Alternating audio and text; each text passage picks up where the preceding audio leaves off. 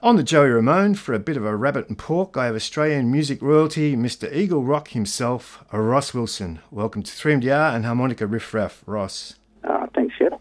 Uh, Ross, if I can, I would like to take you back to the early 60s when your journey with the instrument that fits in your pocket first began. Yeah.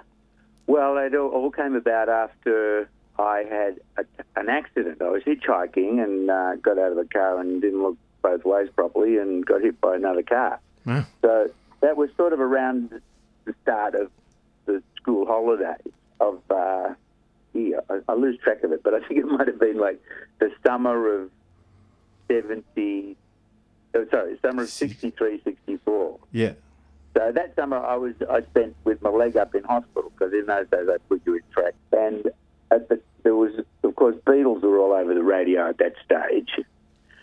And I remember while I was in hospital seeing a picture of this new group, the Rolling Stones. So the Stones are sort of just started to come ar- around as well.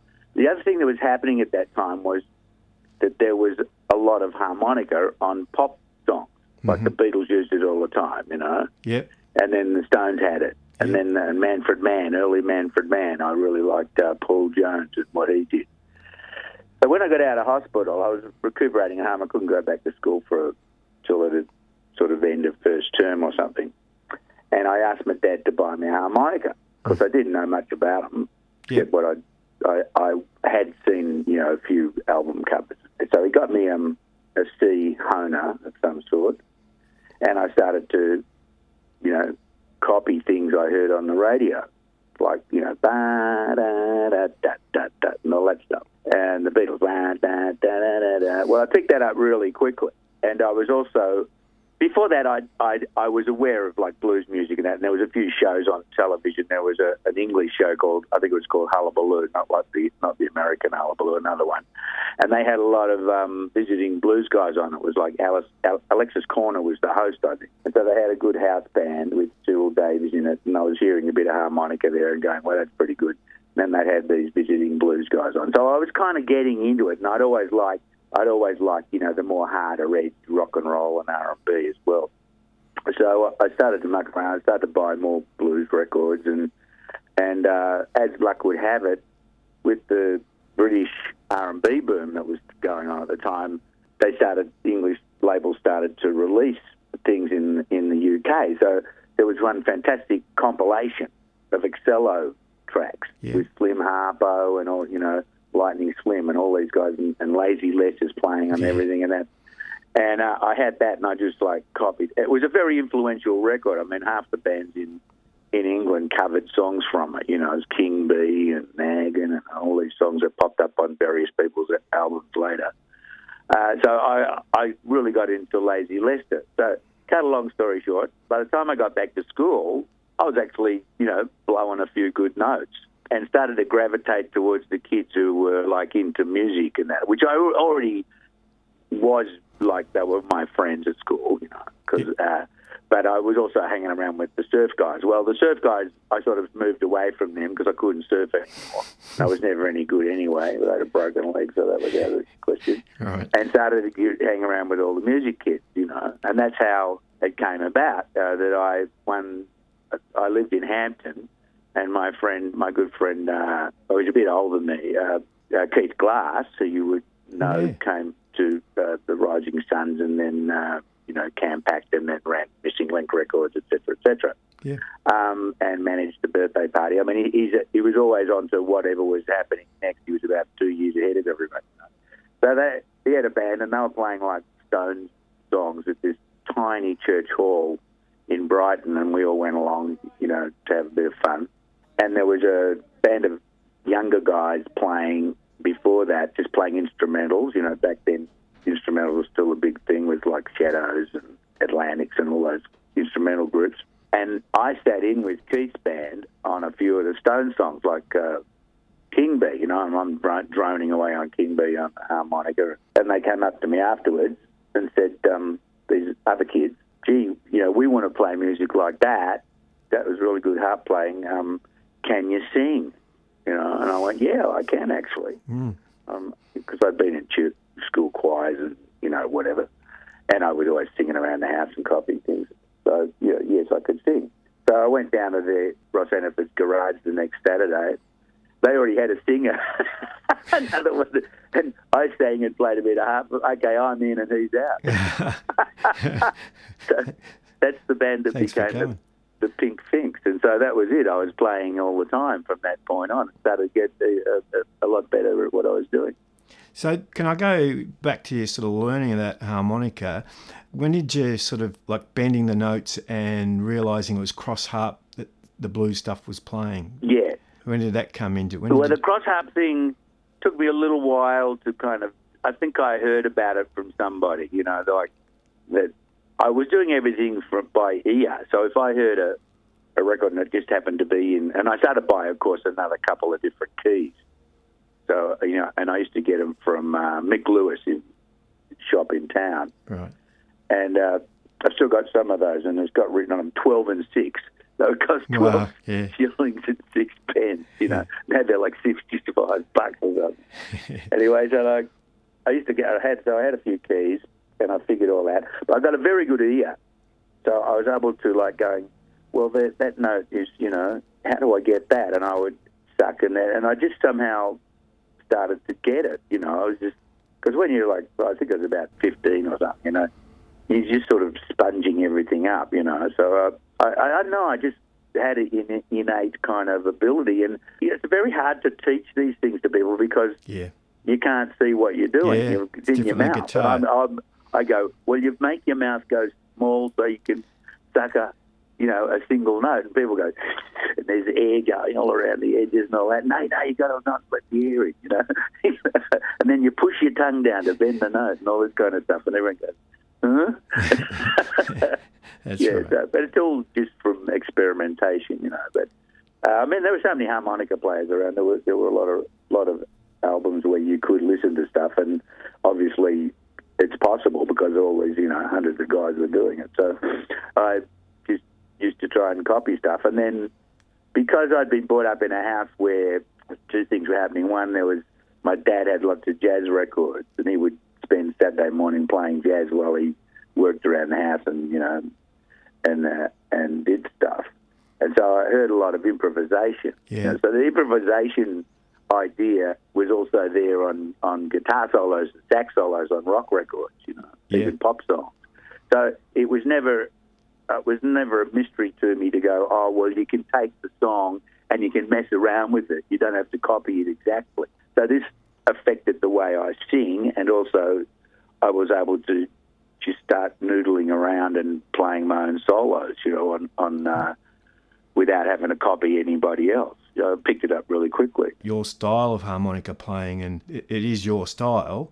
Yeah. Although, like a lot of us, you sort of you, you look at Big Walter or you look at Sonny Boy Williamson too, and or, Yeah. or Howlin' Wolf or any of those guys. And, and how would you describe your style, Ross?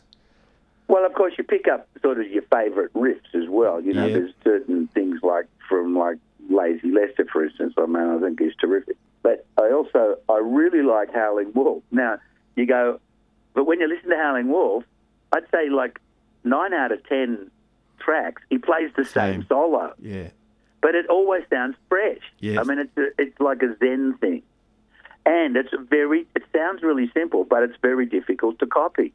So he's got this thing of his own, and that's, I think, the key to it all. You've got to try and get something of your own. And so the thing that I think distinguishes me from a lot of local guys, for instance, is they tend to be single note things, but a lot of single notes, zipping all around the place, and probably better than I could do. Uh, but I like sticking in chords as well. So I'll have like a single note, yeah, da, da, da, da, da, honk, honk on a chord. And it, that's partly from listening to Howling Wolf because he loves playing chords too. So you don't have to do all this show off single note things. You, know, you can hammer a note, stick in a chord, and, and just kind of make it up as you go along. But don't just do the one thing all the time. You know, that's that's the to me the key. And yeah, because chords are really nice for like getting a nice rhythm going, like a rhythm guitar. You know, you go hmm, da da da da da da da. You know, I like the guy like the sort of swinging kind of stuff too. You know, a bit a bit of upbeat. That comes from listening to a lot of jazz records. Tell me, baby, why, why, why do you make me flip? Why, why, why do you make me flip? Won't you, pretty baby, come on, let's take that trip. You look so good, I can't help but flip. You look so good, I can't help but flip. Why won't you, pretty baby, come on, let's take that trip. Cause,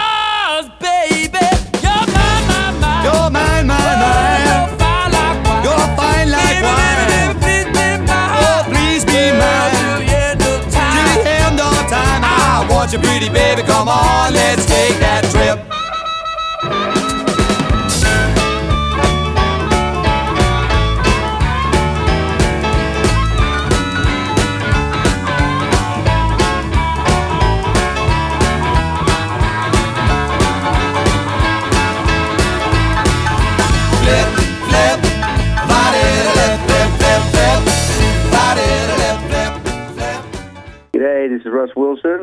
Good old Shep on Harmonica Riff Raff, Mountain District Radio 97.1. You're listening to Harmonica Riff Raff on Mountain District Radio, and we're having a bit of a chinwag with Ross the Boss Wilson about his affinity with that little instrument that fits in your pocket. With the Pink Finks, you, I find this amazing that it was your own label, and and like you were 16 and Hannah was Yeah. a bit younger, and you released a single, Louie Louie, and it's charted and and reached number 15. Uh, Yeah, it's- well, blows my it mind.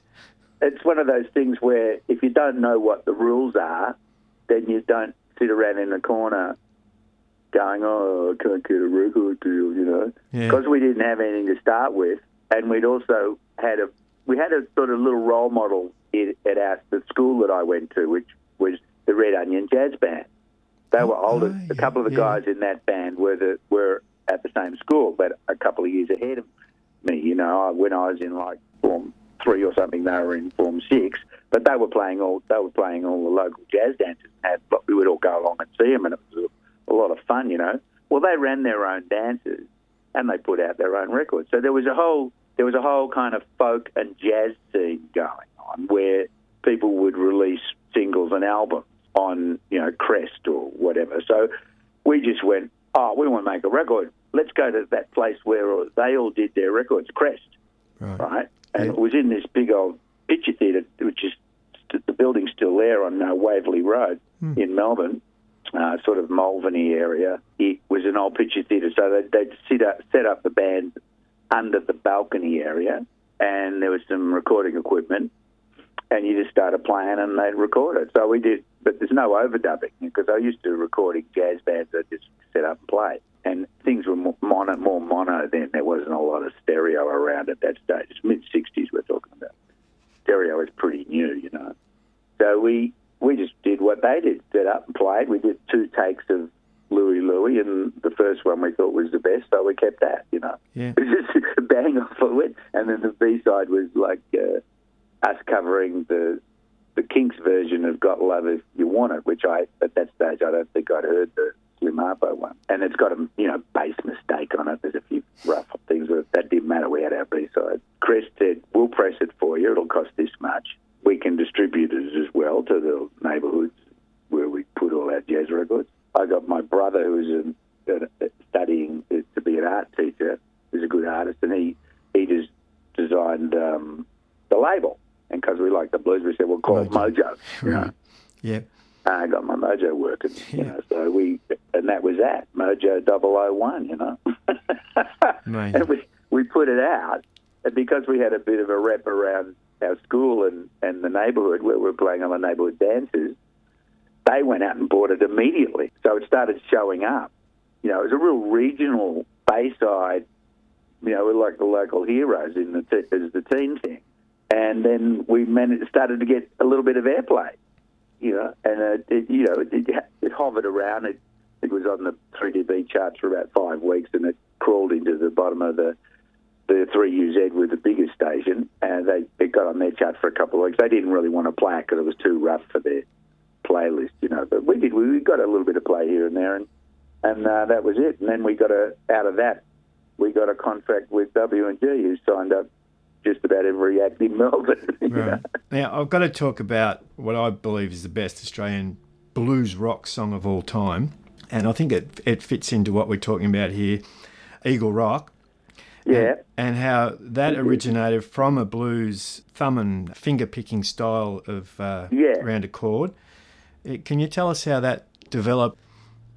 Well, I'm a big John Lee Hooker fan. You know, I was like, just when I found his, I bought the first, my first John Lee Hooker with this guy Tony Standish used to have a, a room above the terrace joint in uh, in the middle of town where they had Frank Traynor's jazz tiny place, but they had there's a lot of folk music there, and I used to go and listen to that. And then upstairs on Friday night and Saturday morning, he'd have this record store. Now, to call it a store is exaggeration because basically you'd walk up the, these rickety old stairs into this uh, room and he'd have two boxes, right, Yep. with albums in them. So he was importing albums.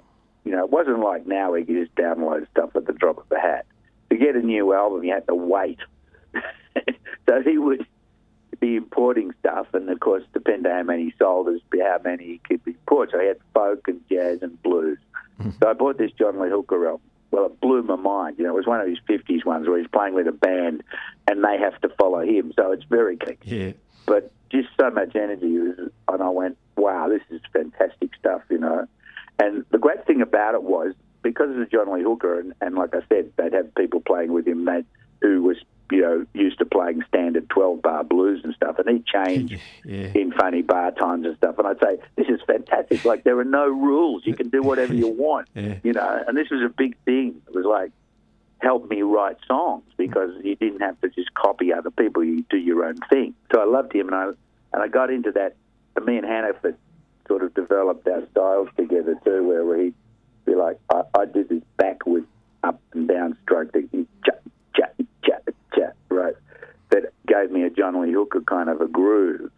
And then I was like trying to copy him on uh, on guitar, which is you know impossible because he's he's John Lee Hooker Yeah. very difficult to copy, and he had different tunings and stuff that I didn't know anything about then.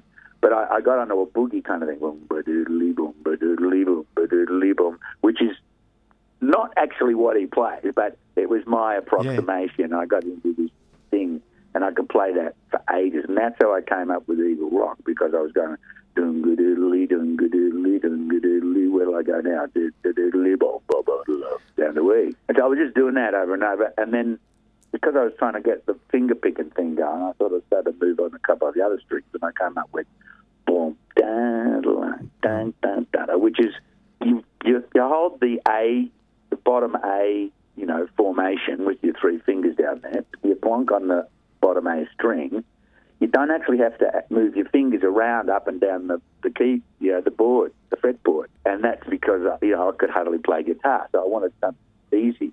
So I devised this thing where I didn't have to move my hand, my left hand. I just like lift the finger up every now and again, you know, the little finger would move to open up the second string as part of that riff.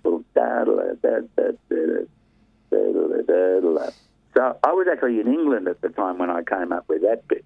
And I remember going around to uh, Mick Rogers, who was the guitarist in the first session, and saying, listen to this, man. Have you heard this before? Because it seemed too good. You know, I was going like, wow, this is really great. and he goes, no, I haven't, but it's good, you know. I go, that's cool. That's good, must yeah. made it up myself. I got the bulk of it happening there. and then, But I didn't write the chorus till I got back to Melbourne. I'd been travelling for a few months in between, got back and uh, into my old room at home and had a guitar and, thought this song needs something else, you know, and just started drumming, went bang and slammed the chorus together. It was like, you know, just really quickly. And uh, then I had a full song. But see, people like yourself have asked me so many times about that song. I've actually had to think about, well, how did I come together with it, you know? Yeah. And I realize now that that song pretty much encapsulates everything that I was into leading up to that point. It's got a bit of John Lee Hooker. It's Yeah. got some Mississippi pre-war blues picking, verging on ragtime, Yeah. right? Because Yeah. I, I was I used to listen to like- my dad's old records. He had old old Louis Armstrong hot fives and hot sevens and and you know boogie woogie records and all that stuff, pre-war stuff. So it's boom,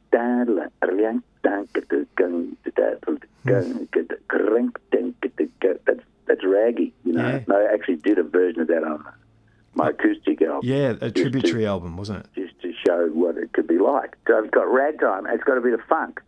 It goes boom, da da da. All right, now to go boom first, you go down on the one. That's funk. You go boom, and then you do something. That's what funk is. So James Brown, he goes boom, da da, da da. Right? Yeah. So I'm going boom, da da da da da da da da da da da. Eight bars, and then you start again. Boom.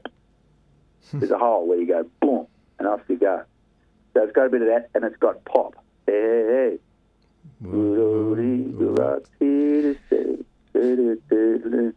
And that chorus, that's not bluesy. It's a bit bluesy. Yeah. But by going to the hey, hey, good old G, that's not a blues thing. No. And then a B minor, and then a D. So, and that was simply became about by what all people should should know who want to write songs. They go, kids come up and they go, "How do you write a song?" I say, "Pick up the guitar and you start hitting it." And that's what I did. I was like, "I need a chorus." Hey, hey, hey. Strumming, doing the backwards strumming. How many chords do I know? Not very many. I'll try a G. that's how it happened. I- oh, that sounds pretty good. so I used the chords I knew, and I came up with the chorus.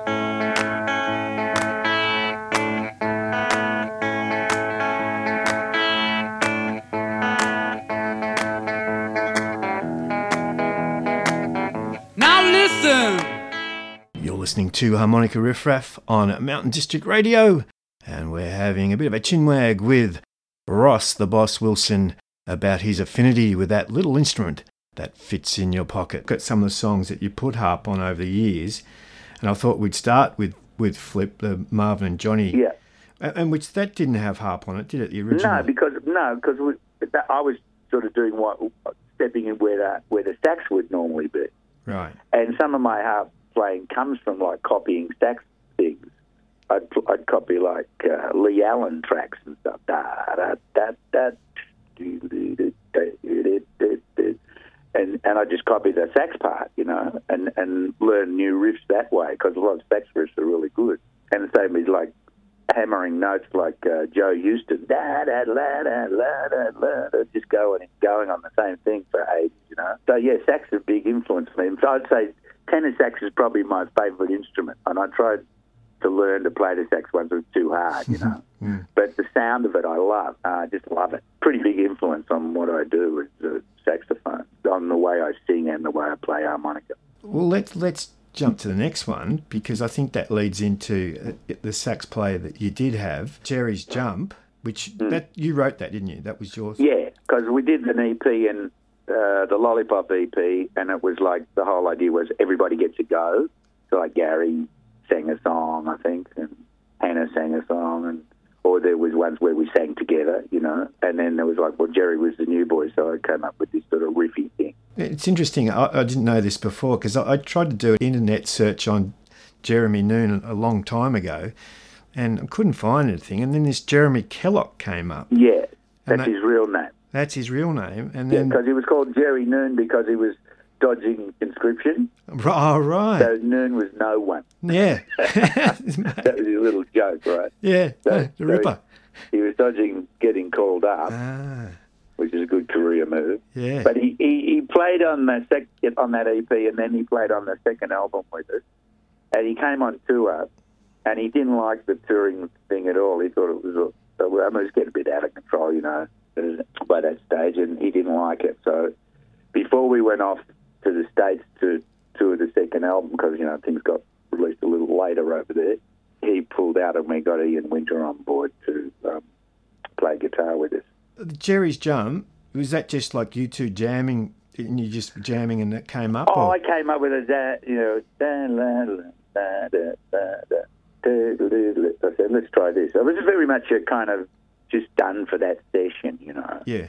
Yeah. Uh, let's do something so we can feature you. That's what it was. Yeah, but it was great. It was fun. It was good. Yeah. It's- Over the time of doing this show too, that the number of times I come across the saxophone and the harp. Like John Mayall did it a bit. Well, But- the people- people who did it really well locally were Dynamic Hepnotics. Yes, yeah. They do sax and harp Continental, all Robert. the time, you know, yeah. To go to the next one I want to go to is which appeared on the Aztec release of Your Mighty Kong, which was the band after Daddy Cool, which I love. It's an eight-minute version of All I Want to Do Is Rock, Oh, yeah. and you blowing a bit. I think it was was that A or D harp that you were playing there or something. Oh, I can't remember. Was it? They were just recorded as sort of jamming in the studio as a warm up, you know. so that was in the studio somewhere, was it? Yeah, Right. there was at the sessions we were doing for that album. Oh, Yeah. right. So the guy who was producing just flicked the switch and recorded everything, you know. Oh, I love So love we were trying to get a handle on that song, and we just kept going and going. There's, there's something about that that just I don't know. I, I love it. it. It's raw, I suppose, in a lot of Yeah. ways. Well, I was a bit manic then. I was a bit, in Mighty Kong, I was a bit insane by that. Which was, had been my first brush with fame. And as you know, like, when you're in the spotlight, a few people can go, go off the rails because you're not used to it, you know. yeah. So um, it, I went a bit off the rails around that time and I was a bit manic. So uh, it's reflected in that song, I think. I Come in Peace album, which came out in 2014. Yeah. and I did go to your five decades of cool uh, concert at the Palais, and I love hell of a time that you did with Barnsey on, on that show. And, and that, I think, are you tongue blocking when you're doing doing your I harmonica and I that? don't know. I don't really think about it. Well, you're playing chordal stuff, but it just Yeah. when I try, I pop. You see, if you pop your tongue in the middle, you can get nice octave things happening. yeah, that's what you do. Yeah, yeah, Yeah. And, and that's that's sort of your style in a way, isn't it? Well, it's one of the things I do. For you know, you, you're searching around for things to make it sound interesting. Yeah. But you see, I like. You know, I did a more rockin' version of Hell of a Time with a full band, whereas originally we did it just as a semi-acoustic. And I don't think there's any harp. There's slide guitar on the original. No, that's right. And but you see, I used the harmonica on uh, Bed of Nails. Yes, yeah, And there's one I really like that didn't get much notice, but it's on my compilation best of. I always stick it on. Uh, Slave to My Emotion oh yeah, yeah. uh, and Primitive Love Right. Primitive Love Rites. Yeah, I hard. So played. I've, I've still got the desire to, you know, like use it in a pop setting when I think it's appropriate. Yeah. Sometimes I'll pull it out when we're, you know, doing it, cutting a track, and I'll say I'll stick some harp on, and it doesn't work. It makes it sound, you know, like if you stick pedal steel on track, it makes the track sound country. So if you, sometimes if you stick a harmonica on something, it takes away its, it, you know, it's Yeah. sometimes it's not appropriate. Yeah. Uh, but when it is, I like to use it. And it can be, and this is the other thing that always sticks in my mind from that concert you did at the Palais, have a hit song, the Nanas. Oh yeah, is, yeah, absolutely. Can you relate that to the listeners for us, mate? Oh well, I've got a bit of a routine I do about like how all the great songwriters, when they get stuck, they just use na na na, because when you can remember it, effectively, you know, it just feels it like na na na na na na na na. That's the Beach Boys. Yeah. But, uh, what about Hey Jude? You know, Yes. na na na na na na na. You know, for seven minutes. so na na's come in very handy. So when I uh, did um, a new version of Touch of Paradise, that starts off na na na na na na na na, and I get everyone to sing along, and they always do. Yeah. they sing We know the lyrics. and they know it straight away. I wonder whether the 12 pound toothbrush was uh, based on that thought, na, too. na, na, na, na, na, na. Yeah. Everyone's done it. T Rex, Hot Love, you know, they've all done it, And and I- it still it still gets done. Like there's, I've thought, I think it was my Chemical Romance had a song called uh, Na Na Na Na Na. I, and that was why I was sort of saying with the na na na. Sometimes I reckon you just throw a bit of harp on a song, and uh, it, it just takes. I suppose like your good mate Mike Rudd with "I'll Be Gone." Uh, although this song's great. Well, yeah, I think it's quite useful. Like there's a song on my um, country album, a song called Like a Cross, where I oh yeah, did yeah. some of the overdubs at home, and you can't actually play what I played if you just try to play it because it's got two harmonicas playing in harmony with one another. right. But it sounds like one harmonica Yeah. until you review it it tried to copy it, say how you, how did he do that? Yes.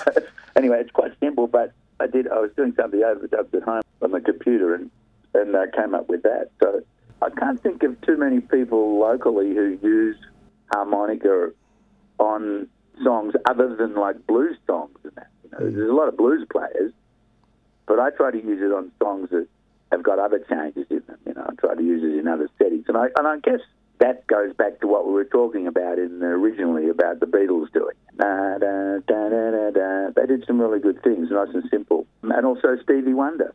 He just took it to another level. On behalf of 3MDR and Harmonica Riff Raff, we thank you for your time today and your great music over the years. Yeah, well, encouraging uh, a lot of young people out there. Hope you, you know, pick up a harp and keep that alive.